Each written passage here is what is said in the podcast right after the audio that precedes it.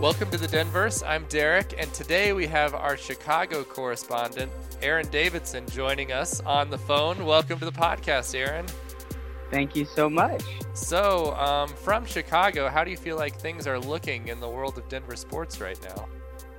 Um, well, there's there's some things that I'm excited about, some things that I'm not. I feel I feel the high of being a Denver sports fan in Chicago that was, you know, um, the wildcard game last year has certainly dropped off a little bit. Um, dropped off a lot. It's dropped off a lot.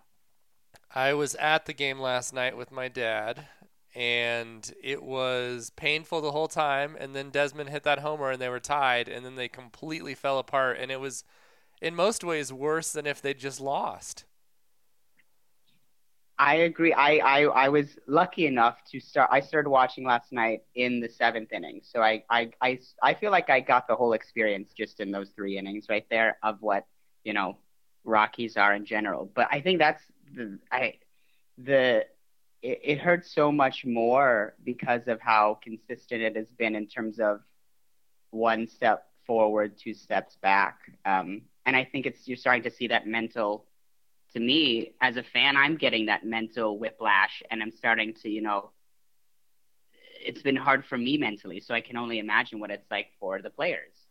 Yeah. And I mean, this weekend was just so crazy with the, you have the, you know, the game Friday, they, they won. And then Saturday was the rain delay where the game didn't even start until after nine. It went until 1.10 in the morning, which was 12 hours before they had to start their game the next day and then you have the doubleheader, and in the first game of the doubleheader, you give up 19 runs to yeah. the Giants, and then lose the second game of the doubleheader, which, you know, statistically, you're supposed to split doubleheaders. Like, especially this has been less true the last like 15 years, but it used to be like clockwork that most of the time you'd split doubleheaders, and you lose both games of the doubleheader, and then you lose last night. I think they're four and let me think. They're four and eight in their last 12 at home and they also got swept by the Diamondbacks in there. So on the road. Mm. So that's been their, you know, their record. And then the last 10 they're 2 and 8. Yeah, it's not going to that's, you know, when the summer rolls in, if that's what you're doing, you're you're going to have a short summer. It's to that's it. One thing that's been so frustrating for me is that if they'd had anywhere near the level of hitting that they had this year, last year, I feel like they would have won the division and, you know, maybe not lost, like it gotten swept and not scored more than a run in the, in the, divi- not the division, the first series, whatever those yeah, are called. I, uh, I 100% agree. Divisional round? Divisional yeah, I guess round, division think, series, yeah. Um, I 100% agree, and I think that's been the frustrating thing too, as a fan. You know, especially a fan um, not in the city, not you know gauging the pulse right there of you know Coors Field bias, whatever, which is its own thing. It's this is a playoff caliber offense that um, that I I think is just even you know getting mentally exhausted at the aspect of you know, 162 game season is you have to have eventually games where you can feel you can relax a little bit.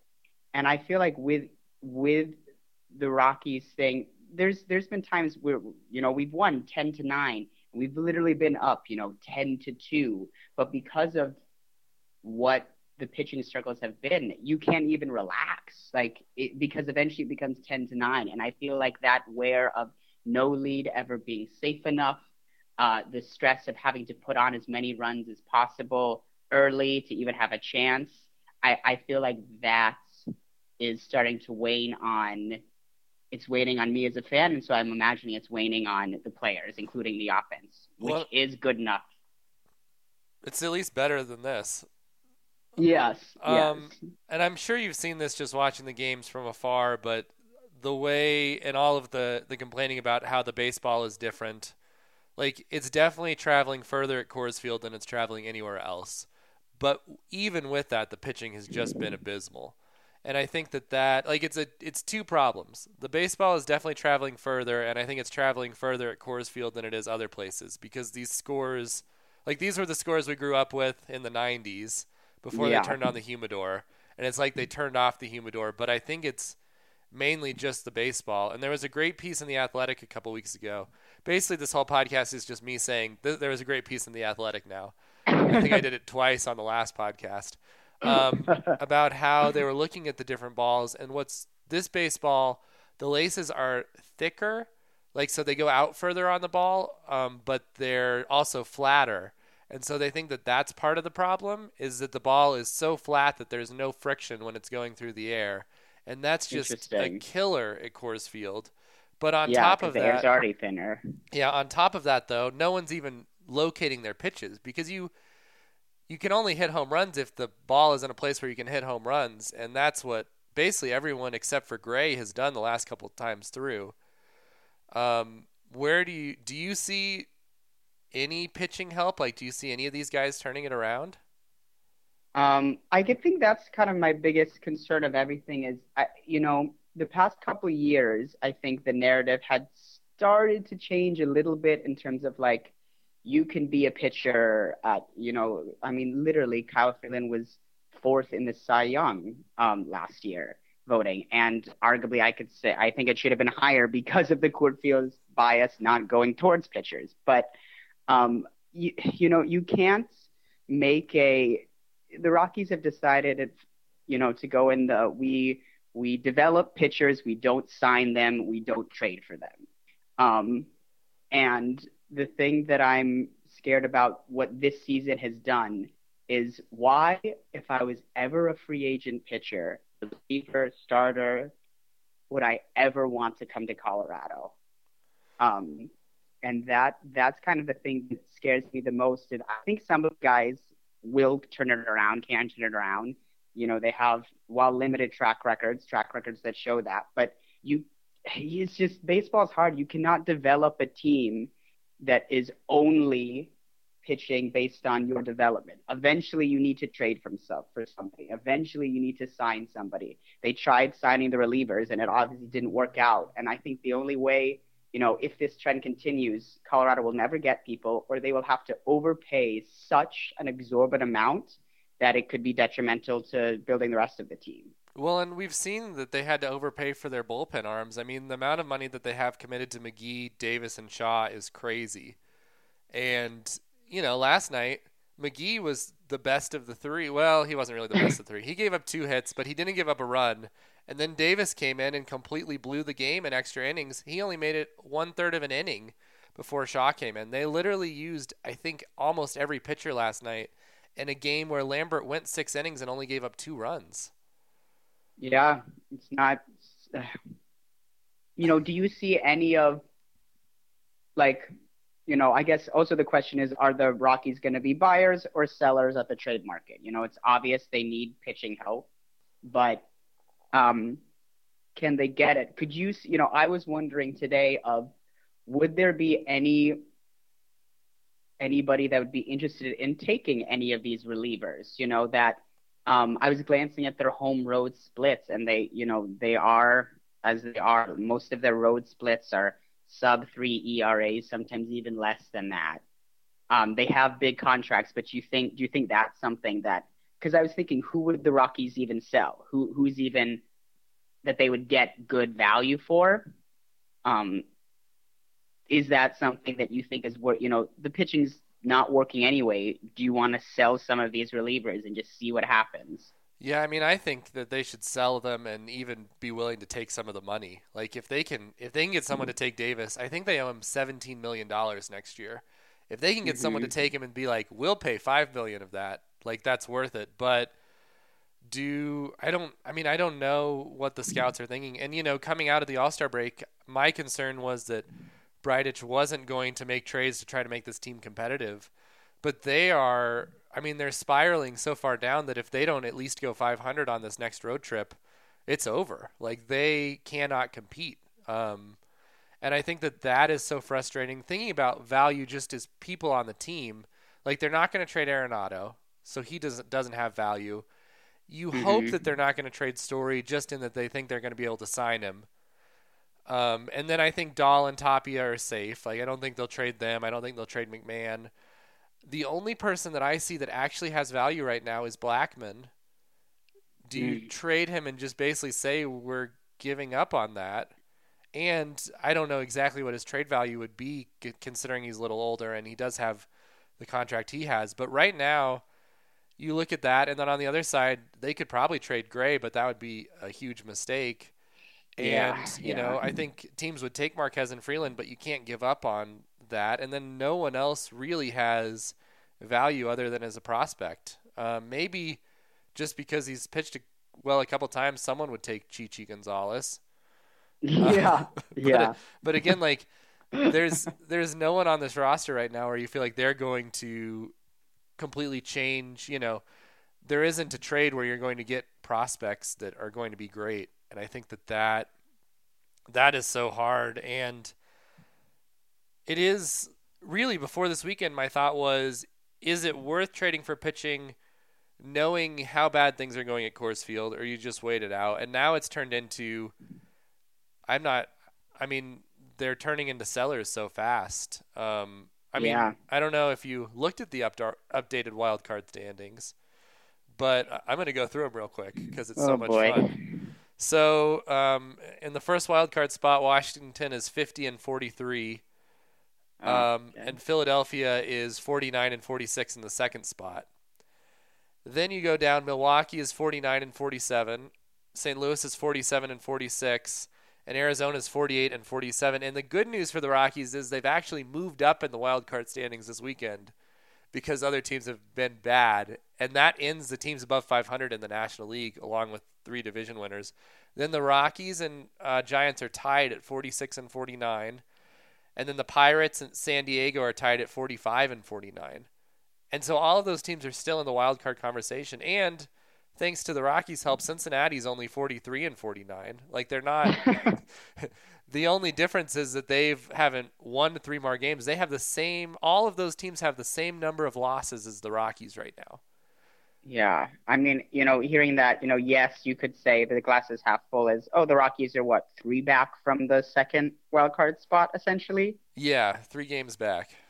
which is obviously like there's no the sky is falling. Like that's obviously attainable. They they they have had this roller coaster of a season thus far, but realistically, thinking about as it's getting hotter in the summer, as which means Coors will be even crazier potentially. Like, um, yeah, it's hard to it's hard to see justifying selling, buying, you know, justifying selling some of your top prospects for something in that in that you know that probably won't help. And I mean, at this point, it's hard to trust Bridich to make trades or sign players where you feel like they're making the team better because his Yeah. history just keeps getting worse and worse. I mean, and I want to talk to you about Daniel Murphy in a second anyway, but Ugh. the decision to sign Murphy over LeMahieu is just haunting the Rockies so badly. And it's not that Murphy's been bad. Like, he won Player of the Week last week. It's just LeMahieu's been so good. And Murphy, I don't know if you saw, Murphy came in, I'm sure you did. That last inning, he played second base. He made a great second base play. Just on the one the one ball that came to him, he made a great second base play, and you're just like, why are the Rockies trying to fit him into first base when he's clearly not a first baseman? He just looks lost every time he a ball comes to him. Um, there was a play I think in the eighth inning where the ball came to him, and he held it up like, "I got it, guys, don't worry." As he was running to the base, not even to like warn people that he like he could have held up his glove, but he literally held up the ball. Um, and I mean, the reliever signings have been bad. They really have brought in almost no one. Reynolds has been their best free agent that they've brought in three times now, and this has been the worst time they've brought him in. But he's played, you Mhm. know, everyday mo- minutes at first base, and I don't understand the Rockies' first base strategy. I don't hear of other teams being like, we have such a hole at first base, we have to throw anyone there, and that's basically been the Rockies' strategy for the last three to four years. Yeah. I mean, you know, it's hard. Like, Murphy is, if you just look at, you know, what is it? It was two years, 24 million, I think, what he was signed for. Yeah, Um, like, that by itself is not a bad signing, and he has not been a bad player by any means. But like, you know, also knowing that DJ was also two for 24, like, you wish you could have both of them. You wish you could, you know, if you're gonna do, but I mean, it's pretty crazy to think that you know Bryan Shaw might be making as much, maybe more, maybe a tiny bit less. You know, McGee and Shaw are making a similar amount to what you know DJ got from the Yankees. Like that's hard. That that's a tough pill to swallow. And I mean, a lot of people said DJ was the MVP of the American League in the first half. Like it wasn't even like uh like I saw that more than once. Um so I think yeah, I mean all of that is hard. I wanted to we'll switch gears now. Do you have any more thoughts on the Rockies implosion? Um you know, I, I, I think I'm I'm still not willing to hundred percent give up. I think I'll you know, once August first comes, I think that that will be the you know, the telltale sign of will I will we have a fun August or not? But um, I think more than anything, it has become a mental thing, and um, I don't know if you can mentally dig yourself out of it. I don't know if there's enough time anymore, but we'll have to see. Yeah, and I mean, for me, I mean, there's only three games left in August after they go on this road trip, but so they have three at the Yankees, four at the Nationals, three at the Reds. If they don't go five and five, I mean, I guess they could go four and six, but if they do anything worse than that, it's over before they even come home. Yeah. Um. So, so the thing I haven't told you this, um, and I think you will enjoy it, but I have started calling Daniel Murphy Star Lord. okay. And the reason for this is I don't know if you've noticed this, but he looks a lot like Chris Pratt. Yes. Oh, oh my gosh. Notice, yes. He looks like Chris Pratt during Parks and Rec, like before he got buff. Yes, exactly. But the other great thing about it is his mannerisms are just so ridiculous on the field all of the time. And for those of who haven't seen any of the Guardians of the Galaxy, Star Lord is like Chris Pratt's character is like fake name that he gives himself when he like thinks he's being cool and then he isn't the whole time. And so I've just started calling him Star Lord, and it's just so much fun to watch him just pretend that Chris Pratt is on the Rockies. And he's just like like did you see a couple weeks ago he missed home plate and then he had to like dive back and grab it? I didn't. Oh i'll have to find that gif. I would highly recommend it to everybody. Um i'll put it again on my twitter at some point this week at derek in denver.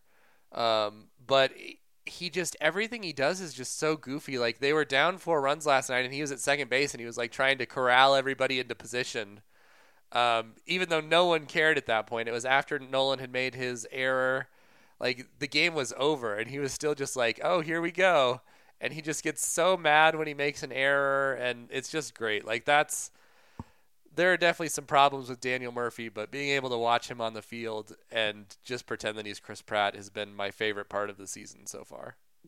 Great. That's good. So we have that no matter what, we hopefully have this to look forward to for the next couple months. And I did I don't know if you saw last night, but we have it to look forward to because Brendan Rodgers uh, is out yep. for the season. I did see that. So, uh, no no even looking at the top young prospect the rest of the year. So switching to another fun topic. Um, uh, Broncos training camp starts Thursday tomorrow uh, because they're playing the Hall of Fame ga- game. Um, oh, that's right. Oy. I know. I know you're our Chicago reporter who is actually just a Denver fan, but any any thoughts on uh, on Vic Fangio coming from being in Chicago as he gets ready to start his first training camp? And you can just say no. Um, I have no thoughts. I mean, I, there's a few thoughts. There, there's not that many. I do know that like Chicago people liked him, um, which is hard. And, that isn't like yes. a given. It, you have to earn yes. being liked in Chicago. Um, you know, I I'm interested in knowing what, you know, because I you know even as I as I do a good job paying attention because I like to you know what what the this sports pulse feels like, you know, when I'm away from Denver. Um, the Broncos still seem like, you know, not as prevalent as you know I grew up them used to being, and they're not as prevalent as they are in my mind. So I mean, my first question to you is what normally Bron- the of Broncos training camp is you know essentially a national state holiday in in Colorado. Um, does it still feel like that? I mean, I think the really diehards are trying to drum that up again. I think that it's it's just no one really knows what this team's going to be, and I think that that is causing a lot of a lot of people to just step back and be like, "What exactly are we getting? We don't know." the The Joe Flacco thing, it, it hasn't been spoken about like a lot, but I mean, Denver doesn't really like Joe Flacco. He cost the team a trip to the Super Bowl with that one game. And so no one's really that excited about it, but everyone also knows that he's going to be the the guy. Like Drew Lock is not going to be the quarterback this year unless the season's over. Um, and that I think is worrying people. The thing that I have continued to repeat is if you think that Vance Joseph cost them two games last year, they were an eight and eight team last year. And I, I think that he cost him two games. Like his coaching was bad enough that there were two games they could have won. There were also a couple yeah. lucky ones, like the Pittsburgh game. They shouldn't have won that game. So I'm not saying that there isn't luck both ways, but if you think that Vic Fangio is at least two games better than Vance Joseph, they're an eight and eight team last year. What what do they look like? And I could see them going anywhere from a three and thirteen team to, I mean, a ten and six. I don't really see, but I guess it's possible. Yeah. And I just think the fact that there's so much variation in there is is causing a lot of people to take pause. I mean, um, you know, it's been a weird summer. Pat Bowlen passing away was hard for the city. Yeah. Um, I think everyone is sort of in a holding pattern with Elway. Um, the defense, you know, they brought Chris Harris Jr. back for this year, but no one's really exactly sure what that defense looks like. The offensive line is a continual mess still. I and I mean the hope is you know the rookie receivers from last year are going to develop, and Lindsay's going to be able to play as well as he did, and we're going to get something from Royce Freeman. So if all of those things because go well, Sanders is he is he what? How is his his recovery? Is he supposed to start the season or? So he's been posting videos on Instagram like he's going to start the season or at least start training camp. But I think there's some thought that if healthy, they may try to trade him. Mm. Um, so I think there's been a lot of pause, and I don't know if you if you picked up on this over the last couple of weeks, but the anticipation for training camp was so bad that iHeartRadio got rid of Orange and Blue 760 before training camp started, which is wow. just unbelievable. Like they kept it. I think last week was the first week where they didn't have any anymore. They're creating an all conservative talk station and moving Rush Limbaugh off of KOA, which is crazy. Um, and they're going to try to make KOA kind of the Broncos stop. They're they signed Alfred Williams away from the fan, and he's going to start an afternoon show. Um, and then Dave Logan's going to be on in Rush Limbaugh's old time slot, which is weird, along with Rick Lewis. Um, so they're sort of trying to revamp KOA as the Broncos station, but they had an all Broncos all the time station that they got rid of, which is kind of unheard of considering that the, you know, Super Bowl was 3 years ago. Yeah, I mean honestly that kind of stems to thoughts that I have had myself as a fan, as a sports fan that I wonder if they're you know, the to me the question of football in its kind of generic decline in terms of popularity even yeah, I mean, I think that, you know, especially our age and younger, like it's hard to think about all the head injuries. And I mean, yes. I think of all of the teams that will be able to survive that, it's the Broncos, but it's also just because you don't get to decide to be a Broncos fan in Denver. Like it is part yes. of growing up in Denver. People that we know yes. that don't care at all about sports still care about the Broncos as like a city pride identity. And so from that standpoint, like the Broncos will be fine. But I do think that you know these questions. It, it's harder to watch a bad team and also know all of the problems with it.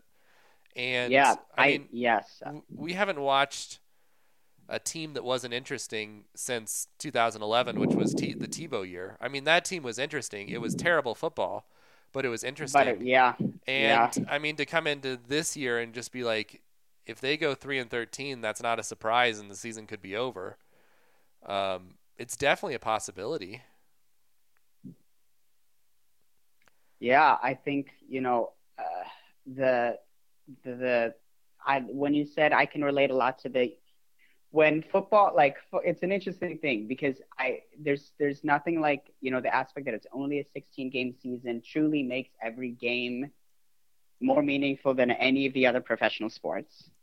Um, and that but to watch a a bad football team kind of knowing what we know is hard. It is it has gotten hard for me. You know, if it's good and it's fun, my mind can just you know enjoy the athletic accomplishments and and kind of put that a little bit aside.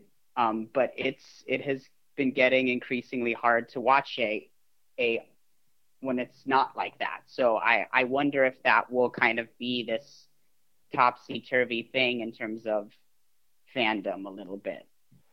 Yeah, I mean, I, I could definitely see it, and I think that that is one of the real questions that we have going forward with with football and the Broncos. And I mean, maybe Drew Lock is the answer, but if he's not, the Broncos could be a mediocre to bad team for quite a long time now and even I mean I'm even concerned just of the I I remember that they were playing the Hall of Fame game, but I forgot until you said it, which means they have what five preseason games, yeah. correct? just... I mean the whole team could be in. You know that is ter- that as a fan, you know parts of me are excited to see young prospects, but like. The, what the team is going to look like injury wise by the time the season starts after I mean the team could be half the starters could be gone. Yeah, or if not half the starters, half the reserves, just because they've already played five football games. Like I don't know what their plan is with the players, but none of it, none of it is at you know at peak levels here. And I think, I mean, we we've been dealing with it and sort of denying that we've been dealing with how bad the quarterbacks have been since Manning retired. Mm-hmm. But I mean, it it really has been more of an anomaly than the norm, where at least you felt like you had a guy since Elway. I mean, you know, for a while people thought Griese was the guy. He wasn't, and then they had Plummer, and then they had Cutler, and like just as a franchise, we haven't had long periods of time where we just haven't had a quarterback. And I mean, there's a possibility that Flacco, you know, is the quarterback, and then he is bad, and then Lock's the quarterback and he doesn't work, and there's just no end to this. Um, I mean, they're starting to look, you know, more like the Browns in quarterbacks than they are the Broncos. Yeah, in terms of the, you know, who's at first today. Yeah. Uh, well, or they're looking like the Rockies first baseman situation. There yeah. go. Bring yeah, it full there you circle. Go. Um, well, you said first base, so you, you made your point twice. um, well, just because we haven't had you on, this is your first time on the podcast. Um, it, how are you feeling about the Nuggets um, after everything's sort of shaken out over over the summer? Um, you know, it's it's weird to say this out loud to, to think that I, I think the the sports organization I would even say maybe even a little bit above the Avs, the one that I feel like has the most, at least, a plan that you can see what their plan is, and it feels like it has a chance. You might not agree with it, but if it like they feel like weirdly the best run sports organization in Denver right now. Yeah, I mean to me. I, which is very odd. I think you're completely right that you know it's it's the Avs and the Nuggets, and you know Kroenke is just running laps around Bridich and um, Elway as far as how his GMs are doing, um, building young, you know, trusting that process, and then, I mean, you know, the Nuggets continue to have interest in the fact that they got Bol Bol, where he's you know a guy that we could be interested in next year, and they didn't even have a first round pick this year, yeah. and they won't have one next year, and they still made it interesting, um, which is is what you want. Um, question for you: Did you have any thoughts about Jerami Grant as a player before he was traded to the Nuggets? It is pretty funny because you know, like he's traded, and everybody's like, he's like, you know, there's efficiency ratings in which he was like the fifth best, you know, power forward in the entire NBA. I kind of this this is me completely honest. I remembered him only because he had a kind of weird hairstyle where he had like uh his he had braids, but they were like a funny kind. They kind of looked like D'Angelo. Um, uh, Henderson. Yeah. Yes. The Bronco. Mark? No. Um. Uh. Why can't I? I get the the who was just traded to Golden State. Oh, uh, Russell. Yes, they kind of it kind of looks. It was a similar hairstyle to that, and I remember that's kind of more I remember. I remember his changing hairstyle over the years, um, in at Oklahoma City, uh, more than his level as a player. But I've I've done my research uh, after, and yeah, it seems exciting. But to be honest, I was that was my first thing. I was like, oh yeah, Jerami Grant, yeah. yeah, I mean, I I knew of him. I I think it must, and I don't know this for sure, but I feel like this must be like a Zach Lowe was really high on him, and so everyone else got really high on him, or something like that. Like I feel like there were smart basketball people that really loved him, and so everyone just sort of jumped on the bandwagon. But you know, I think at least in the ESPN Power Rankings, it moved the Nuggets into number two as the second best team, that. and it's just like it's crazy. I really hope they're right. Like it's you know exactly what they needed because one of the problems at the in the playoffs was that they had three big guys. They had Millsap, mm-hmm. uh, Plumlee, and Jokic, and Plumlee was basically unplayable the second half of the Trailblazers series. Yep. Um, and they couldn't play Lyles, they couldn't play Hernangomez, and they were just a mess. And this fits in there where they would have four guys now, and Grant can apparently play center sometimes too if he needs to.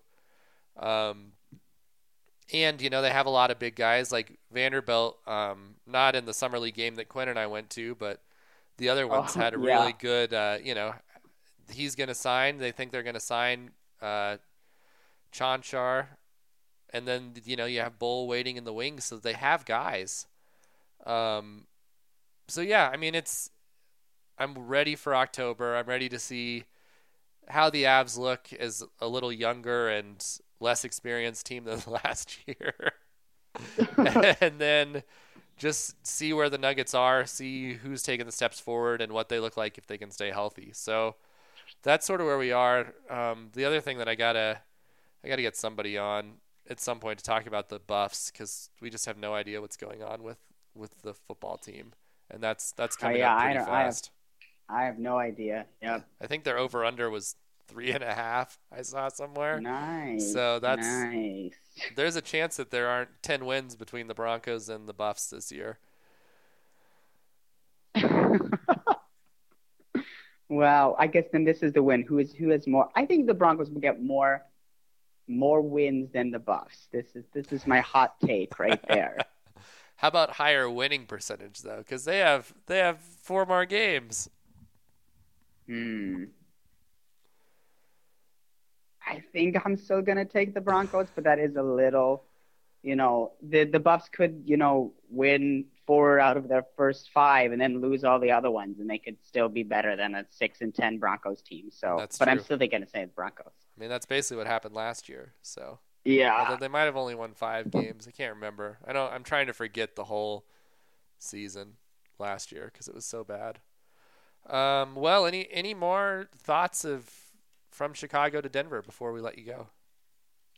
Um, no, I'll just say it's it's uh, very humid and hot. I think tomorrow it's supposed to be 97 degrees, and this is not a Denver 97 degrees. It's gonna feel like it's like 110. It's not gonna cool down at night, so just you know, please wish me well. We're gonna try and sleep. I'm pretty sure night. sure uh, tomorrow it's gonna be 100 here, so You're. Uh, I would still take competing. 100 there than 97 here. That humidity is gross. Um, also, I, I promised I would do this since this was the only way we could get you on the show. Do you want to promote your your new jazz venture? Well, okay, ladies and gentlemen, if you're uh, ever in Chicago, um, you know the the this this voice you're hearing does more than just speak nonsense about sports. I play piano and sometimes sing, and I have a group called Treble on the L. We're playing uh, around Chicago. You know, next gig's next week, and um, we have a website. You can look it up by that name and learn more about us. All right. Well, thanks for coming on, and uh, we'll talk to you soon. Thanks for having me.